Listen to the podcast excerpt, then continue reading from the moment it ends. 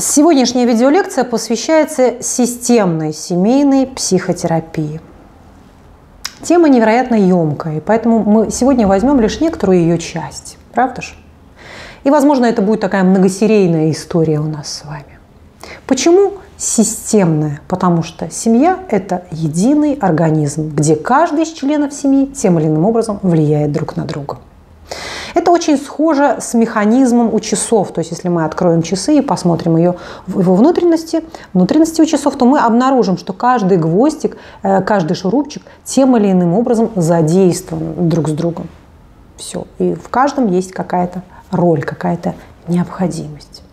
Понятное дело, что крайне редко бывает так, что приходит ну, таки прямо вся семья к семейному психотерапевту, включая бабушек, дедушек, собак и племянников. Нет. Чаще всего это супружеская пара или мама с ребенком, с подростком, например. Вот в Европе и в Америке заведено таким образом, что вас не разведут, особенно если в семье есть несовершеннолетние дети, пока вы не пройдете курс семейной психотерапии. Это как некий шанс семье а, все-таки разрешить эти конфликты, научиться взаимодействовать и продолжить жить дальше. Да? Вот. В российском законодательстве пока этого, к сожалению, нет. Я думаю, скоро внесут эти поправки. Давайте посмотрим на некоторые подводные камни. Конечно, лучше не совмещать индивидуальную терапию с личной, э, с семейной психотерапией. Конечно, лучше это все разделять. Конечно, э, психолог не должен вроде как читать одновременно лекцию, тут же проводить тренинги, тут же брать э, индивидуальную консультацию. Однако я это делаю. Я вижу какие-то шишки, получаю какие-то шишки от того, что я это делаю, но однако я эту ответственность на себя беру. Почему? Потому что, например, может получиться так, что а, его жена сначала ходила ко мне, и ничто не предвещало того, что к ней присоединится ее муж, и наша индивидуальная с ней терапия превратится в семейную. Да? Однако такое происходит – Такое происходит. И я ей не отказываю. Я ей не отказываю. То есть присоединяется ее муж, и, возможно, в какой-то момент присоединится ее ребенок. Все, и терапия уже будет семейной.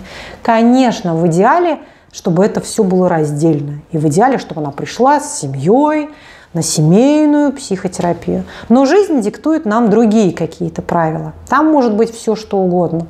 И вот прописать это юридически ну, практически невозможно. Потому что, в конце концов, муж может хлопнуть дверью и уйти. На этом семейная терапия закончится, а индивидуальная продолжится. Может такое быть? Да может такое быть. И я ничего с этим не смогу сделать. С какими проблемами и трудностями приходит семья? С самыми разными, самыми разными. То есть это может быть и измены, обиды, и ревность, и алкоголь, наркомания, наркотики, игромания, и невозможность каких-то разли... разли... А, невозможность разногласия относительно детей, вот как их воспитывать. Какие-то гендерные конфликты, непонятно, кто какую роль уже берет на себя. То ли я мама, то ли я папа. Почему я мама, но я должна содержать содержать семью, или почему я папа, а ко мне относится как к ребенку, ну и так далее. Самые разные конфликты приходят к семейному терапевту. Так, а, это я вам сказала. Значит, может получиться так, что психолог в этом треугольнике будет занимать позицию какого-то, ну что ли, он под расстрел может попасть. Вот чем это чревато? Что не очень понятно, да, что я могу сказать на терапии, а что не могу, потому что его жена до этого ходила ко мне одна на протяжении какого-то времени. Вот этот момент. Таким образом, они как бы, семья вовлекает терапевта в свои какие-то терки и отношения. Они как бы терапевта могут, ну что ли, подставить. Я этого не говорила, да, а он или она будут сочинять, что я это говорила, для того, чтобы подразвести, скажем, скажем так, своего близкого на некоторые откровения. Да. Вот а Вероника мне сказала про тебя такое, да, я, возможно, этого не говорила. То есть вот, вот самая такая неприятная опасность. Следующая какая неприятная опасность подстерегает терапевта – это решение одного из членов семьи развестись. Вот на самом деле он или она, к примеру, уже прекрасно знает, что все предрешено, и я, и я решила развестись. Мне этот человек не нужен. И я иду на терапию, дабы показать себе, ему, близким и друзьям, что я такая белая пушистая, и сделала все возможное, чтобы спасти наш брак да, но на самом деле я уже все решила. И вот тогда она как бы немножко подставляет, что ли, терапевта, как бы тот ощущает свою некоторую виновность, некоторую бессилие, что я так старался и не смог таки спасти этот брак. И вот тут очень важно разоблачить его или ее в этой идее. Да? Очень важно на, на начальном этапе терапии. Также в начале терапии непременно стоит сказать паре, что терапия еще не залог того, что вы будете жить счастливо, долго и вместе, и что вы не разведетесь. А, значит, что вы не разведетесь. Более того, это может явиться риском, что вы разведетесь такие. Потому что, возможно, в этом скандале вы бы прожили всю свою жизнь, а терапия подразумевает что? Развитие. Но вот будете ли вы развиваться в одну сторону или будет вас как бы заносить в разные стороны, это уже вопрос остается открытым. Мы этого не знаем. Почему? Потому что очень часто семья, пара держится на проблеме, да?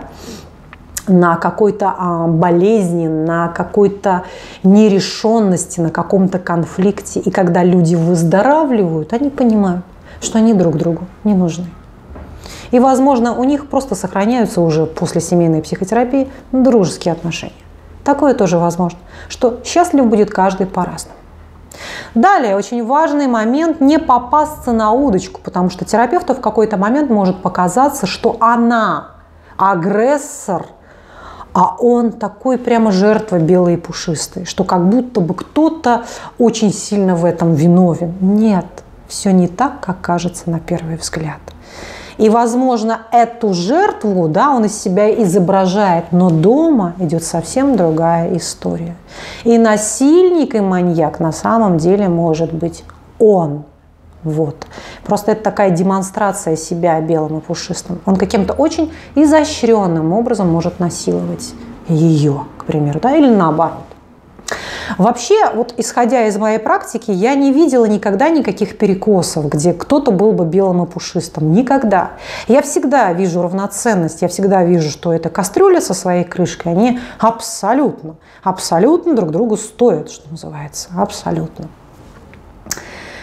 И вот эти взаимные обвинения, а именно это происходит на семейной терапии, взаимные обвинения – человек никогда не считает, э, что он не прав. Как правило, он обвиняет другого, что я старалась, я все сделала как могла, а вот ты, да, и то же самое происходит от него. Он обвиняет ее. Вот. И здесь в данном случае терапевт является неким проводником, катализатором, срединным звеном Правда же? Казалось бы, ну почему вы сами не можете в своей семье разрешить свои отношения? Потому что люди уже не слышат друг друга. Они как бы перестают понимать и слышать друг друга. И тут очень важно включить некоторые нюансы. Первый нюанс – это понимать, учить э, пару понимать, что стоит за посланием. То есть он сказал некоторую фразу, но что на самом деле он хотел этим самым сказать. Потому что, как правило, это совершенно разные вещи. Человек говорит одно, но подразумевает под этим совершенно другое. И тут важно сделать невидимое видимым, поднять эти подводные реки, поднять это подводное течение. Так, а, так, так, так, это вот я рассказала. Далее, например, учить а, их говорить немножечко другим языком. Во-первых, от «я» послания, «я хочу», «я чувствую», «мне бы хотелось» – это раз. Переставлять слова местами, менять эти слова, да? менять тембр голоса и интонацию, потому что э, человек, как правило, выключает свои уши на нечто привычное. То есть жена начинает кричать, муж выключает эти уши, он вообще не слышит, о чем она ему говорит. Так вот, для того, чтобы он ее услышал, она а, имеет этот шанс только переформулировав свою фразу. Опа! И эта фраза становится такой необычной для него, такой странной имея такую совершенно другую окраску. Она раньше никогда так не говорила. Вот. Задача терапевта – призвать пару обсуждать свои проблемы. потому что именно в этом и лежит загвоздка. Люди не привыкли говорить о том, что действительно их волнует. Люди не привыкли говорить о том, что не видно, что незаметно. И вот на сеансе очень важно обучать пару видеть это невидимое. Видеть это невидимое. Таким образом, я пытаюсь поймать послание и перевести как переводчик другому, что хотел сказать тот другой. И вот через какое-то количество сеансов, когда пара уже научается слышать претензии друг к другу, да, э, э, я разворачиваю их лицом к лицу, и они уже могут взаимодействовать друг с другом. И я потихонечку как бы устраняюсь в этот момент. Да? Встречи бывают очень эффективными, вплоть до каких-то драк, вплоть до хлопания дверями.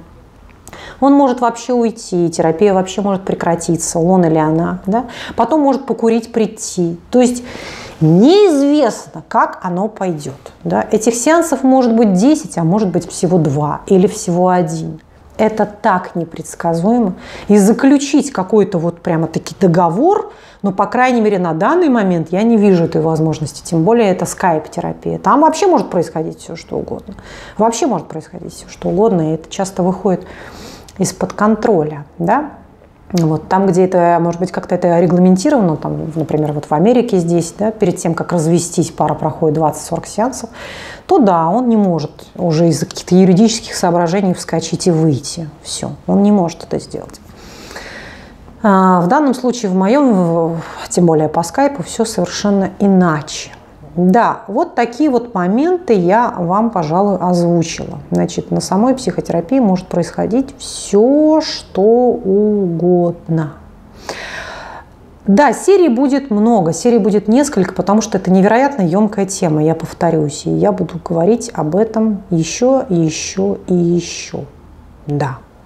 Я вас целую и обнимаю, дорогие мои. И, конечно же, всех вас жду на своей консультации по скайпу.